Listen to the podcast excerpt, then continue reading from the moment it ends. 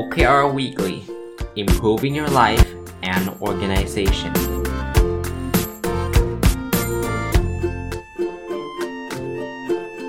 รับ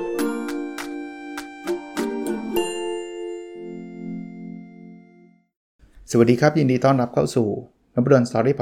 นะครับแล้วก็วันพุธก็ยินดีต้อนรับเข้าสู่รายการ O K R Weekly เนาะจะเป็นรายการที่จัดมาปีกว่าแล้วเอาความรู้เรื่องเกี่ยวข้องกับ O K R มาเล่าให้ฟังถ้าใครเพิ่งเข้ามาฟังอยากเข้าไปฟังย้อนหลังได้ตั้งแต่เอพิโซดหนึ่งเลยนะครับปีที่แล้วเนี่ยจะจัดมาแบบเป็นรายการแยกเลยอยู่ในช่องนพดล Story แหละแต่ว่าไม่ได้นับเป็นเอพิโซดในนพดล Story แต่ว่าพอผ่านพ้นมาหนึ่งปีตอนนี้ก็กลายเป็นรายการหนึ่งรายการที่อยู่ในการนับเอพิโซดของนพดล Story นะครับก็ในรายการเนี่ยจะแบ่งเป็นสองพาร์ทนะพาร์ทแรกก็เป็นความรู้เรื่องเกี่ยวกับ O K R ทั่วไปนะครับแล้วก็พาร์ทที่สองเป็นการอัปเดต Personal โอ เค อาร์ ก็คือ โอ เค อาร์ ของผมเองซึ่งมีจุดประสงค์ว่าอยากให้ทุกท่านได้ลองทำ โอ เค อาร์ ของชีวิตตัวเองนะครับเพื่อลองลองดูนะครับว่ามันจะเป็นเฟรมเวิร์คหรือว่ามันจะเป็นเครื่องมือที่จะช่วยทำให้ท่านประสบความสำเร็จมากขึ้นหรือใกล้เคียงกับความสำเร็จมากขึ้นหรือเปล่านะครับอ่ะสัปดาห์นี้มาต่อกับหนังสือเล่มฮิตนะครับหนังสือ โอ เค อาร์ เล่มเล่มที่ต้องเรียกว่าใครอยากรู้เรื่อง โอ เค อาร์ ไม่น่าพลาดเนี่ยก็คือ Measure What Matters ของ John Doll นะครับ John Doll เนี่ยคือคนที่เอา โอ เค อาร์ ไปใช้ที่ Google แล้วก็ออกหนังสือเล่มนี้มาถ้าจำไม่ผิดตั้งแต่ปีสองพันสิบแปดนะครับผมก็อ่านตั้งแต่ปีนั้นแหละนะครับยังไม่ได้มีแปลไทยแต่ตอนนี้ก็มีแปลแล้วนะเมื่อสัปดาห์ที่แล้วรีวิวไปประมาณครึ่งเล่มนะครับก็จะเป็นเรื่องของหลักการของ โอ เค อาร์ นะครับตั้งแต่เอ่อเรื่องจะเรียกว่าอะไรครับเอ่อซุปเปอร์พาวเวอร์ต่างๆนะครับเช่นเอ่อ Focus and Commit to Priority นะครับเน้นเรื่องที่สำคัญนะครับ Align and Connect for Teamwork นะครับการเชื่อมโยงแล้วก็การทำงานเป็นทีมนะครับแล้วก็เอ่อ Track for Accountability ก็คือการติดตามนะครับแล้วก็มีผู้รับผิดชอบนะแล้วก็ Stretch for Amazing ก็คือการตั้งเป้าที่ท้าทายหนังสือเล่มนี้ก็จะมีเคสในทุกเรื่องเลยนะอย่างเช่นเรื่อง Focus and Commitment to Priority เขาก็จะมีเคสให้ให้เราอ่านนะครับว่าเออที่ไหนเขาทำเรื่องนี้ได้ดีนะครับ Align Connect for Teamwork มีที่ไหนนะครับแต่ละอันก็จะมีเคสวันนี้จะมาพาร์ทที่สองของหนังสือเล่มนี้นะครับก็คือพาร์ทที่เขาเรียกว่า The New World of Work เนาะจะแปลเป็นไทยว่าเป็นโลกสมัยใหม่ของการทำงานนะครับคือจอห์น ดอลเนี่ยในบทที่สิบห้าพูดถึงระบบที่เขาเรียกว่า Continuous Performance Managementแปลไทยอีกก็คือระบบการบริหารจัดการผลการปฏิบัติงานแบบ continuous continuous ก็คือแบบตลอดเวลาตรงนี้เนี่ยอยากจะเล่าให้ฟังว่าแต่ก่อนเนี่ยเราอาจจะเป็นลักษณะของ annual annual ก็คือรายปีเช่นเอ่อตอนต้นปีเนี่ยเราก็มีการตั้งปงตั้งเป้ากันไว้ใน K P I อะไรก็แล้วแต่นะปลายปีก็มานั่งดูกันว่าไอ้เป้าที่ตั้งไว้เนี่ยทำสำเร็จหรือไม่สำเร็จยังไงแล้วก็เอาเอาสิ่งนั้นเนี่ยมาใช้ในการประเมินนะแต่พอมาเป็นระบบ Continuous Performance Management เนี่ยมันแปลว่าประเมินทุกวันเลยหรือเปล่าไม่ใช่นะมันคือระบบที่จะเอา โอ เค อาร์ มาบวกกับสิ่งที่เรียกว่า C F R โอ เค อาร์ เนี่ยคงไม่ต้องพูดแล้วล่ะเพราะว่าเล่าให้ฟังมาหลากหลายตอนมากแล้วนะครับว่ามันคืออะไรแบบไหนแต่ว่าอันนึงจริงๆ C F R ก็เคยเล่าแล้วนะครับแต่ว่าอันนึงที่เป็นไฮไลท์ของบทนี้เนี่ยก็คือเรื่องของเอ่อการใช้ระบบ C F R C F R ในหนังสือเขาก็เล่าให้ฟังว่า C ย่อมาจากคำว่า Conversationที่มันแปลว่าบทสนทนานะครับ F ก็ย่อมาจากคำว่า feedback ที่แปลว่าข้อมูลย้อนกลับแล้วก็ R ก็คือ recognition ก็คือการให้การยอมรับเริ่มเริ่มต้นทีละอันนะครับตัว C ก่อนนะครับบอกว่า โอ เค อาร์ เนี่ยจะกลายเป็นหัวข้อที่หัวหน้าคุยกับลูกน้องเพื่อนร่วมงานคุยกันนะครับแล้วมันจะเป็นเอ่อ conversation หรือจะเป็นบทสนทนาที่มีแต่ความจริงเพราะว่าคำว่ามีแต่ความจริงเพราะว่า โอ เค อาร์ มันมีตัวเลขอะไรชัดเจนนะครับเพราะนั้นมันไม่ใช่คอนเซ็ปต์กว้างๆมันไม่ใช่อะไรที่จับต้องไม่ได้นะครับเอ่อคุยกันมีมีเป้าหมายอย่างเดียวคือจะทำให้ performance ดีขึ้นนะครับทำให้ผลการปฏิบัติงานดีขึ้นนะครับส่วนตัว F คร่าวๆก็คือการให้ feedback ใช่ไหม feedback เนี่ยจะเป็นเอ่อเขาเรียกว่าทั้งสองทางไม่ใช่ว่าหัวหน้าให้แต่ลูกน้องแต่จริงๆลูกน้องสามารถให้หัวหน้าได้เพื่อนร่วมงานให้ฟีดแบ็กซึ่งกันและกันได้อันนี้คือหัวใจของการให้ฟีดแบ็กนะครับส่วน R คือ recognition เนี่ยก็คือการที่แต่ละคนเนี่ยสามารถที่จะมีความสุขในการทำงานมันเป็นการให้การยอมรับพนักงานเช่นการชื่นชม เอ่อ เรื่องราวของของเอ่อ การเฉลิมฉลองความสำเร็จต่างๆซึ่งทำให้พนักงานเนี่ยมีแรงจูงใจในการทำ โอ เค อาร์ แล้วก็ทำให้ performance ตัวเองดีขึ้นนะในหนังสือเขาก็เล่าให้ฟังว่าไอ้ระบบการประเมินแบบเดิมๆจะเรียกว่าอย่าเรียกว่าประเมินเลยระบบการบริหารจัดการผลการปฏิบัติงานแบบเดิมๆที่ทำปีละครั้งกับระบบที่จอห์นดอลใช้คำว่า continuous performance management เนี่ยมันต่างกันตรงไหนก็คือทำตลอดเวลาเนี่ยมุมแรกเนี่ยถ้าปีละครั้งก็แน่นอนปีหนึ่งก็ได้รับฟีดแบ็กทีหนึ่งซึ่งบางทีมันก็ช้าไปในขณะที่ continuous ซึ่งเอาใช้ โอ เค อาร์ มาตลอดเนี่ยเขาบอกว่าฟีดแบ็กก็ให้กันได้ตลอดเลยครับมีตรงไหนเวลาไหนเราก็ให้กันได้ตลอดเลยเอ่อระบบเดิมระบบที่ทำปีละครั้งก็มักจะไปลิงก์กับผลตอบแทนทางการเงินเป็นหลักนะครับแต่ระบบเนี้ยระบบที่ใช้ โอ เค อาร์ เข้ามาเนี่ยไม่ได้เกี่ยวกับผลตอบแทนทางการเงินเลยอันนี้ issue นี้เราก็เคยพูดคุยกันแล้วนะครับเอ่อระบบเดิมมักจะเป็นระบบที่แบบสั่งการน่ะนะครับฉันสั่งให้เธอทำมีเป้าให้เธอเธอก็ต้องทำให้ได้ถ้าไม่ได้เธอก็ไม่ได้ขึ้นเงินเดือนอารมณ์แบบนั้นแต่ระบบนี้มันเป็นระบบคล้ายๆเอ่อโคชชิ่งนะสอนงานกันมากกว่านะครับระบบเดิมจะเป็นระบบที่เราจะไม่รู้แหละถ้าทำไม่ได้ตามเป้าคุณก็อดอะนะครับก็มีเป้ามาให้แต่ระบบ continuous performance management ที่ใช้ โอ เค อาร์ เนี่ยจะเป็นระบบที่เราเน้นเรื่องกระบวนการมากกว่าคุณได้เรียนรู้อะไรถึงไม่ถึงไม่ใช่ประเด็นประเด็นคือคุณได้เรียนรู้อะไรจากการทำสิ่งนี้เพราะนั้นระบบเดิมเนี่ยจะเป็นระบบที่เอ่อไม่รู้อันไหนทำไม่ได้ตามเป้าโดนลงโทษก็ไปเน้นเรื่อง weakness เนาะเรื่องที่เป็นจุดอ่อนแต่ระบบของ โอ เค อาร์ เนี่ยก็จะเป็นระบบที่เน้นจุดแข็งเพราะว่าเราไม่ได้วัดทุกเรื่องด้วยเราวัดในสิ่งที่เขาคิดว่าเขาอยากที่จะทำเพราะนั้นส่วนใหญ่ก็จะเป็นจุดแข็งของเขา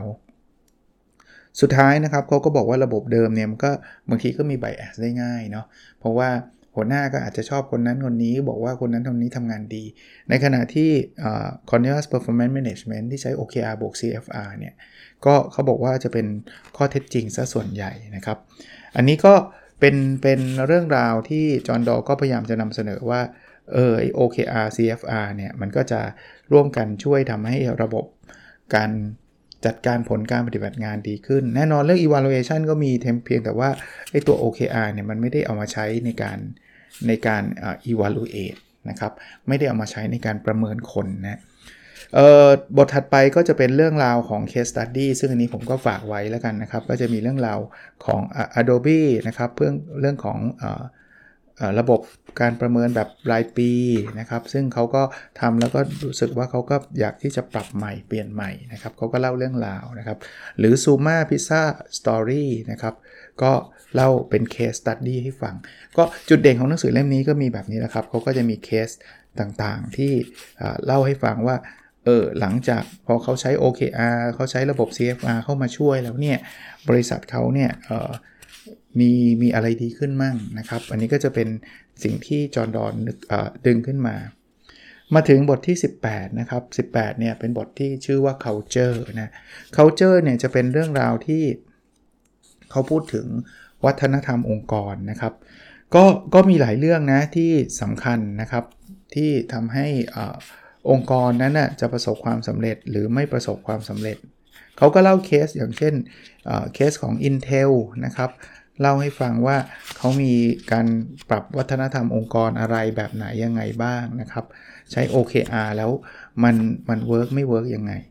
พอมาถึงบทที่สิบเก้าเนี่ยก็จะเป็นเรื่องของเอ่อเคสอีกแล้วนะครับ Rumorist Story นะครับเป็นเรื่องของ culture change นะครับการปรับเปลี่ยน culture นะหรือ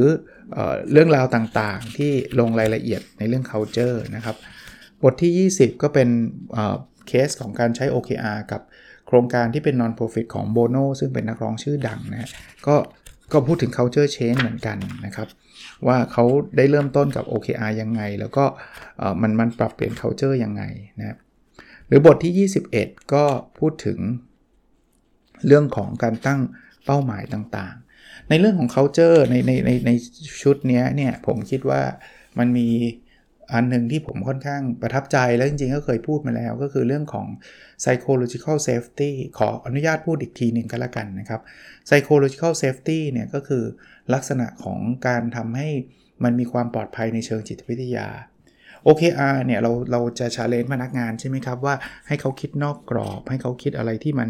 อ่ายากๆแต่ แต่ว่าถ้าเกิดคนคิดอะไรแบบนั้นแล้วเขาทำไม่ได้แล้วเราไปดุเขาไปว่าเขานะครับก็คงไม่ไม่มันก็ทำให้คนไม่กล้าคิดนะครับมันก็ทำให้คนไม่กล้าที่จะทำอะไรยากๆนะเพราะฉะนั้นเนี่ยคุณต้องเปิดโอกาสให้คนได้ล้มเหลวได้แน่นอนเราเขาคงไม่ได้ให้ล้มเหลวแบบทีเดียวบริษัทต้องปิดเลยล้มละลายไม่ถึงขนาดนั้นแต่เปิดโอกาสให้เขาคิดให้เขาทำอะไรหลายๆอย่างล้มก็ encourage เขาครับว่า encourage คือให้กำลังใจเขาคนเราไม่ไม่อยากจะล้มอยู่แล้วแต่บางทีเนี่ยการที่เขาล้มแปลว่าเขาทำอะไรที่มันยิ่งใหญ่จริงๆก็ได้นะครับแล้ววันนึงเขาจะสำเร็จแล้วความสำเร็จนั้นจะนำพาองค์กรไปได้ไปได้ไกลมากๆกว่าองค์กรที่ไม่อยากให้ใครล้มเลยสักคนนะอันนี้ก็ โอ เค อาร์ ก็จะเป็นเฟรมเวิร์คที่มันจะเติบโตได้กับ culture ในลักษณะนี้นะครับไทยเล่มเขาจะมีคล้ายๆเป็น resource อันนี้ก็ก็ดีนะครับ resource ก็คือทรัพยากรคือเขาใช้คำว่า Google's โอ เค อาร์ Playbook นะครับว่าเวลาเขาเขียนอ่าobjective เขียนยังไงนะครับสำหรับ Google นะครับ เอ่อ เขียน key result เขียนยังไงยกตัวอย่างสักสักอันสองอันนะครับเช่น objective เนี่ยเขาก็บอกว่าเขาก็ต้องเขียน goal หรือหรือเป้าหมายที่ที่ที่ชัดออกมานะครับแล้วก็ต้อง aggressive ก็คือมันต้องกล้าท้าทายหน่อยแต่ realistic นะไม่ใช่ท้าทายจนกระทั่งแบบเป็นไปไม่ได้เลยนะครับเพราะฉะนั้นเนี่ยเขาก็เขียนก็บอกเขียน objective ต้องเขียนให้ชัดแล้วก็ทำแล้วเนี่ยมันจะต้องทำให้เกิด value กับ Google ในขณะที่ key result จะต้องวัดผลได้มีความชัดเจนนะครับต้องเป็น outcome ไม่ใช่ activity ไม่ใช่กิจกรรมนะครับเพราะฉะนั้นเนี่ยคุณใช้คำว่า consult ปรึกษาช่วยเหลือวิเคราะห์เข้าร่วมพวกนี้มันจะเป็นกิจกรรมไม่ใช่ outcome นะครับแล้วก็มันจะต้องมี evidence of completion ก็คือคุณจะต้องแบบวัดผลได้ว่าอันนี้เสร็จหรือไม่เสร็จยังไงนะครับก็จริงๆมันก็เหมือนกับที่เราเคยคุยกันมาตลอดนะครับหรือระบบการให้คะแนนว่าศูนย์ถึง ศูนย์จุดสาม นะเป็นสกอร์นะของของ Key Result เนี่ยได้เป็น Red นะ Red ก็คือเราทำได้ไม่ดีนะ ศูนย์จุดสี่ ถึง ศูนย์จุดหก เป็น Yellow และ ศูนย์จุดเจ็ด ถึง หนึ่ง เป็น Green อะไรอย่างเงี้ยนะเอ่อไทยเล่มเขาก็มีเขาเรียกว่า โอ เค อาร์ Writing Mistake and Trap นะครับว่าเอ่อในแต่ละอันเนี่ยมันมีอะไรบ้างที่มันเป็นหลุมพรางนะครับเช่นอันแรกเนี่ยคือเขาบอกว่า โอ เค อาร์ มันมีสองแบบนะแบบแรกก็คือ committed โอ เค อาร์ นะครับแบบที่สองคือ aspirational โอ เค อาร์ เพราะฉะนั้นเนี่ยคุณต้องเข้าใจก่อนนะว่าตอนนี้คุณกำลังทำอะไรนะครับบางคน mix up นะ committed ก็คือมันต้องทำให้ได้ หนึ่งร้อยเปอร์เซ็นต์ ส่วน aspirational เนี่ยเราไม่ได้คิดว่ามันจำเป็นต้องเป็น หนึ่งร้อยเปอร์เซ็นต์ นะมันเป็นอะไรที่ท้าทายเป็นอะไรที่ยากนะครับเพราะฉะนั้นเนี่ยถ้าเกิดเราไปบอกว่าเอ้ยคือไม่บอกเขาว่านี่คือ committed committed คือมันต้องได้เช่นเราต้องส่งของให้ทันให้ลูกค้าทัน หนึ่งร้อยเปอร์เซ็นต์ ในสิ้นปีนี้ถ้าไม่ทันโดนปรับพันล้านแต่พนักงานไม่เข้าใจคิดว่านี่คือ aspirational คือทำไม่ถึงก็ไม่เป็นไรเนี่ยมันมันมันจะแย่นะครับเพราะฉะนั้นเนี่ยเขาก็อาจจะไม่ได้คิดว่าเรื่องนี้มันจะต้อง commit อย่างแท้จริงอย่างเงี้ยนะครับหรือ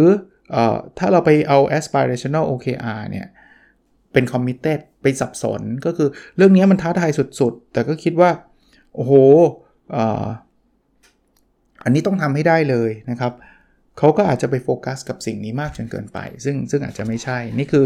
หลุมพรางอันที่หนึ่งนะฮะหลุมพรางที่สองก็คือหลายครั้งเนี่ยเราไปเขียนคล้ายๆเป็น business as usual ก็คือเป็นเอางานประจำมาเขียนซะเยอะเลยซึ่งอันนี้มันก็ไม่ได้มีการเปลี่ยนแปลงอะไรเลยนะครับเขาก็ยังทำอยู่เหมือนเดิมนั่นแหละนะครับเพียงแต่เขียนขึ้นมาเท่านั้นเองก็จะไม่เวิร์กนะครับอันที่สามคือไม่กล้าเขียนอะไรที่ท้าทายนะพอพอให้เขียน โอ เค อาร์ ก็เขียนแบบง่ายๆให้มันให้มันเสร็จๆไปนะครับเพราะฉะนั้นเนี่ยก็ก็เป็นข้อแนะนำของเขาว่าไอ้คุณก็ต้องกล้าท้าทายอันถัดมาเนี่ยก็คือเป็นประเภทที่แบบกักไว้คือกักทรัพยากรไว้นะครับก็ไม่อยากจะเหนื่อยกับ โอ เค อาร์ ก็กักไว้อะพูดง่ายๆว่าจริงๆคุณมีทรัพยากรขนาดนี้คุณอาจจะทำได้ดีกว่านี้ตั้งเยอะแต่ว่าคุณก็ไม่เอาคุณก็ทำเพื่อให้มันมี โอ เค อาร์ ได้หมดแบบสบายๆอย่างเงี้ยหรืออันที่ห้านะครับเขาก็บอกว่าทำ objective ที่มันไม่มี value นะคือทำได้แล้วก็ไม่เห็นจะมีประโยชน์อะไรกับองค์กรต่างๆนะครับอันนี้ก็เขาเรียกว่า low value objective เนาะมันก็อาจจะไม่ได้ไม่ได้ช่วยอะไรอัด improve ขึ้นนิดเดียวเนี่ยมันก็สามเปอร์เซ็นต์ สองเปอร์เซ็นต์ ไม่ได้ช่วยอะไรเลยนะครับแล้วก็อันที่หกก็คือการเขียน O เนี่ย มันมันยิ่งใหญ่มากแต่ เค อาร์ เนี่ยมันไม่พอครับคือถึงทำ เค อาร์ ได้หมดเนี่ย O ตัวนี้ก็ยังไม่ได้เรียกได้ว่าประสบความสำเร็จก็มีแบบนั้นนะครับก็เขาก็เล่าให้ฟังเรื่องราวต่างๆนะครับนั่นคือ resource อันแรกเนาะก็คือคล้ายๆเป็นสรุปแล้วก็เป็น tips เล็กๆ resource อันที่สองเนี่ยเขาเล่าเรื่องของเอ่อ cycle ของ โอ เค อาร์ ก็จริงๆทั้งหมดทั้งปวงเราก็เคยคุยกันมาหมดแล้วเนาะว่ามันเริ่มต้น สี่ถึงหก วีคก่อนควอเตอร์นะ brainstorm คิดเอ่อ annual แล้วก็ คิว วัน โอ เค อาร์ ของ company นะครับก็คือรายปีแล้วก็รายไตรมาสที่หนึ่ง สอง วีคก่อนควอเตอร์ก็บอกประกาศเอ่อ โอ เค อาร์ รายปีของบริษัทแล้วก็ คิว วัน อันนี้ของ Google นะอันที่สามก็คือเริ่มควอเตอร์ก็ประกาศทีม โอ เค อาร์ ขึ้นมาเพราะทีมก็ไปคิดแล้วก็หนึ่งสัปดาห์หลังจากเริ่มควอเตอร์ก็เป็น employee โอ เค อาร์ start ในแต่ละควอเตอร์ก็มีการ track progress นะครับเช็คอินต่างๆแล้วก็ใกล้จะเลิกควอเตอร์เนี่ยก็มีการ reflect มีการ score คิว วัน นะครับทรัพยากรนั้นที่สามเขาก็พูดถึงเรื่องของเอ่อ performance conversation ต่างๆว่าจะมีคำถามอะไรบ้างเนี่ยผมคิดว่าอันนี้ก็เป็นเป็นเป็นเรื่องที่ดีนะครับว่าในแต่ละ เอ่อ เวลาพูดคุยกันเนี่ยน่าจะมีคำถามที่น่าสนใจอะไรบ้างซึ่งพาร์ทนี้เดี๋ยวเอาไว้คราวหน้าเดี๋ยวผมจะมาเจาะตรงนี้อีกทีหนึ่งตอนแรกผมคิดว่า เอ่อ เล่มนี้น่าจะจบแต่ว่าผมคิดว่าไอ้ conversation อันเนี้ยน่าจะเป็นประโยชน์กับหลายๆคนด้วยนะครับแล้วก็จำได้ว่าส่วนตัวก็อาจจะไม่ได้พูดถึงตรงนี้มากนักมีบ้างในหนังสือบางเล่มนะครับแต่เล่มนี้ยังไม่ได้เล่าให้ฟังเดี๋ยวติดค้างไว้อีกสักหนึ่งครั้งแล้วกันนะครับสำหรับคราวหน้าจะมาเล่าให้ฟังว่าเวลาเราคุยกับลูกน้องเนี่ยในส่วน ซี เอฟ อาร์ ที่เราพูดกันเมื่อกี้เราคุยคำถามอะไรกันบ้างนะครับอ่ะมาถึงพาร์ทที่สองเป็นพาร์ทที่ผมมาอัปเดต Personal โอ เค อาร์ ก็คือ โอ เค อาร์ ส่วนบุคคลของผมนะครับหลายข้อมีความก้าวหน้าเห็นได้ชัดเลยนะครับหลายข้อก็อาจจะยังนิ่งๆอยู่บ้างแต่ว่าเท่าที่ดูนะก็ขยับทุกข้อเลยนะสัปดาห์สัปดาห์ที่ผ่านมาอาจจะเป็นช่วงสงกรานต์ด้วยก็มีมีเวลามากขึ้นที่จะทำอะไรหลายอย่างที่อยู่ใน โอ เค อาร์ นะครับ Objective ที่หนึ่งเรียนรู้และพัฒนาตัวเองอย่างต่อเนื่องนะครับ Key Result หนึ่งจุดหนึ่ง อ่านหนังสือให้จบสะสมตั้งแต่ต้นไตรมาสที่หนึ่งจนถึงปลายไตรมาสที่สองเนี่ยหกสิบเล่มนะตอนนี้อ่านไปได้สี่สิบแปดเล่มก็สัปดาห์ที่ผ่านมาอ่านจบอีกสามเล่มนะครับก็ขยับไปได้ใกล้ใกล้หกสิบเล่มมากขึ้น Key Result หนึ่งจุดสอง อ่านหนังสือภาษาอังกฤษให้จบสะสมยี่สิบหกเล่มรวมตั้งแต่ไตรมาสที่หนึ่งนะมันจนถึงไตรมาสที่สองเนี่ยอยากได้ยี่สิบหกเล่มเอ่อสัปดาห์นี้อ่านจบสะสมไปแล้วเก้าอันนี้ยังห่างไกลจากเอ่อเป้าหมายนะครับก็ต้องเร่งนิดนึงแต่ว่าก็วีคที่ผ่านมาอ่านจบไปสองเล่มเลยนะครับจากเจ็ดเป็นเก้าก็ถือว่าก้าวหน้าระดับนึงKey Result หนึ่งจุดสาม ส่ง paper ไป journal สาม paper ตอนนี้ paper แรกส่งแล้วเรียบร้อยนะครับช่วงสงกรานต์นี้เองนะครับก็ยังเหลืออีกสอง paper ที่กำลังนั่งนั่งทำอยู่นะครับก็คิดว่าอยากจะทำให้มันสำเร็จนะครับหลังหลังหลังสงกรานต์อาจจะยากนิดนึงแต่ว่าเดี๋ยวจะมีโมเมนต์ช่วงต้นพฤษภาเนี่ยจะจะจะปิดเทอมแล้วก็จะมีมีช่วงตรวจข้อสอบอยู่ช่วงหนึ่งเดือนพฤษภาคมปลายๆเนี่ยน่าจะว่างๆในการลุย เอ่อ เขียนเปเปอร์ได้อีกนะครับอีกสองเปเปอร์น่าจะมีลุ้นนะครับ Objective ข้อที่สองแบ่งปันความรู้เพื่อทำให้สังคมดีขึ้นนะครับ Key Result สองจุดหนึ่ง ตีพิมพ์หนังสือสองเล่มคือเล่มแรกอย่างที่เล่าให้ฟังว่ามันมีอะไรติดขัดเล็กน้อยนะครับก็กำลังปรับอยู่ก็ตอนนี้ เจ็ดสิบเปอร์เซ็นต์ ละของเล่มแรกนะครับน่าจะถ้าถ้าไม่ผิดพลาดใดๆกลางกลางเดือนพฤษภาน่าจะเขียนเสร็จแล้วก็ทำเล่มอีกสักครึ่งเดือนก็ปลายพฤษภาน่าจะเข้าโรงพิมพ์ได้นะครับก็ก็หวังว่าแบบนั้นเพราะฉะนั้นก็น่าจะทันทันไตรมาสนี้เล่มเนี้ยนะครับเอ่อ Key Result สองจุดสอง มีคนฟังพอดคาสต์ สองหมื่นห้าพัน ดาวน์โหลดต่อวันอันนี้เซอร์ไพรส์ครับเพราะว่าสัปดาห์ที่ผ่านมาต้องเรียกว่ามีคนเข้ามาฟังเยอะมากมันมีบางตอนอาจจะถูกใจกับหลายๆคนนะครับแล้วผมว่าส่วนหนึ่งด้วยนะคือคือตอนนี้ถ้าใครสังเกตใครเป็นคนติดตามเพจนพดลสตอรี่เนี่ยผมลงบทความทุกวันด้วยไอ้บทความอันนี้แหละที่พยายามจะเขียนเป็นหนังสือครับแต่พยายามลงมาก่อนทุกวันเนี่ยเอ่อมีคนอ่านบทความเยอะมากผมคิดว่าพอเข้ามาอ่านบทความแล้วก็คงติดตามพอดแคสต์ต่อด้วยนะครับในบล็อกดิทก็เช่นเดียวกันผมเอาไปลงทั้งสองที่เขาก็เลยอาจจะบางทีมาจากการอ่านบทความด้วยนะครับมารู้จักเพจมารู้จักบล็อกดิทผมแล้วก็ติดตามรวมทั้งเอ่อ YouTube YouTube ต, ตัวเลขขึ้นหมดเลยครับเพราะฉะนั้นเนี่ยสัปดาห์นี้ สามหมื่นหนึ่งพันห้าร้อยเจ็ดสิบห้า ดาวน์โหลดซึ่งซึ่งมันเกิน สองหมื่นห้าพัน นะแต่ว่าดาวน์โหลดเนี่ยมันมีขึ้นมีลงนะครับมันไม่ใช่มันขึ้นแล้วมันไม่ลงมันไม่เหมือนอ่านหนังสือเนาะอ่านแล้วมันจะไม่มีจำนวนอ่านน้อยลงไม่มีใช่ไหมนะครับแต่ว่าถ้าไอ้ไอ้ดาวน์โหลดเนี่ยขึ้นได้ลงได้นะครับมันมันมันจำแบบเยอะครับเพราะว่าสัปดาห์ที่แล้วเนี่ยได้ หนึ่งหมื่นแปดพันสองร้อย ดาวน์โหลดต่อวันเองนะครับก็ขึ้นมาเยอะแต่ว่าดูซิว่าจะสามารถดำรงตัวเลขนี้ได้ขนาดไหนบางทีบางตอนอย่างที่จริงๆฮะแล้วก็จำนวนดาวน์โหลดมันก็พุ่งปรี๊ดแต่ว่าถ้าถ้าหมดตอนนั้นไปเดี๋ยวมันก็จะค่อยๆซาลงก็ได้นะครับแต่ก็พยายามจะรักษาคุณภาพของพอดแคสต์ก็ต้องขอบคุณทุกครั้งนะครับมาถึงข้อนี้ที่ไรก็ขอบคุณคนฟังที่กุณาฟังกุณาแชร์กุณาให้กำลังใจมาตลอด Objective ที่สามมีสุขภาพกายและสุขภาพจิตที่ดีนะครับ Key Result สามจุดหนึ่ง วิ่งให้ได้สะสมหกร้อยกิโลเมตรตั้งแต่ต้นปีจนถึงกลางปีเนาะไปแต่ไปไตรมาสที่สองตอนนี้วิ่งไป สองร้อยสี่สิบจุดห้า ตรงนี้ก็เรียกว่าช้าแหละเพราะยังไม่ถึงครึ่งเลยนะครับจริงๆอยากได้หกร้อยจริงๆสามร้อยมันต้องตั้งแต่ปลายไตรมาสที่แล้วอ่ะตอนนี้เลยมาครึ่งเดือนแล้วยังไม่ถึงสามร้อยเลยแต่ว่าก็ยังทำต่อนะฮะคีรีซอล สามจุดสอง มีน้ำหนักตัวเจ็ดสิบเจ็ดกิโลกรัมตอนนี้ แปดสิบจุดสาม นะครับก็ลดลงจากสัปดาห์ที่แล้วนิดนึงสัปดาห์ที่แล้ว แปดสิบจุดสี่ ตอนนี้ก็ลดเหลือ แปดสิบจุดสาม ก็จะพยายามค่อยๆลดไปเรื่อยๆนะคีรีซอล สามจุดสาม มีเวลาอยู่กับครอบครัวสะสมทั้งหมดห้าสิบวันตั้งแต่ไตรมาสที่หนึ่งบวกไตรมาสที่สองนะครับเอ่อช่วงสงกรานต์อยู่อยู่เยอะครับเพราะนั้นเนี่ยไม่ได้ไปเที่ยวไหนครับอยู่บ้านอย่างเดียวเนี่ยสามสิบเอ็ดวันละก็ขึ้นมาเต็มที่เลยจากยี่สิบหกวันนะครับก็อันนี้เป็นเป็นการอัปเดตล่าสุดของการทำ Personal โอ เค อาร์ ของผมนะครับก็อยากให้ท่านลองไปทำดูไม่ต้องทำไม่ต้องเขียนแบบผมอะแต่ว่าท่านลองไปทำดูนะครับเผื่อจะทำให้ท่านเข้าเข้าใกล้เป้าหมายท่านได้มากขึ้น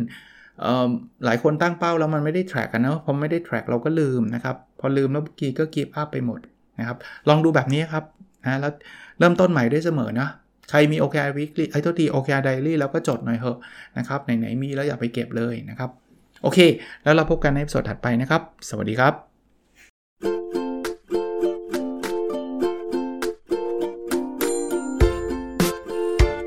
รับThe โอ เค อาร์ Weekly Improving your life and organization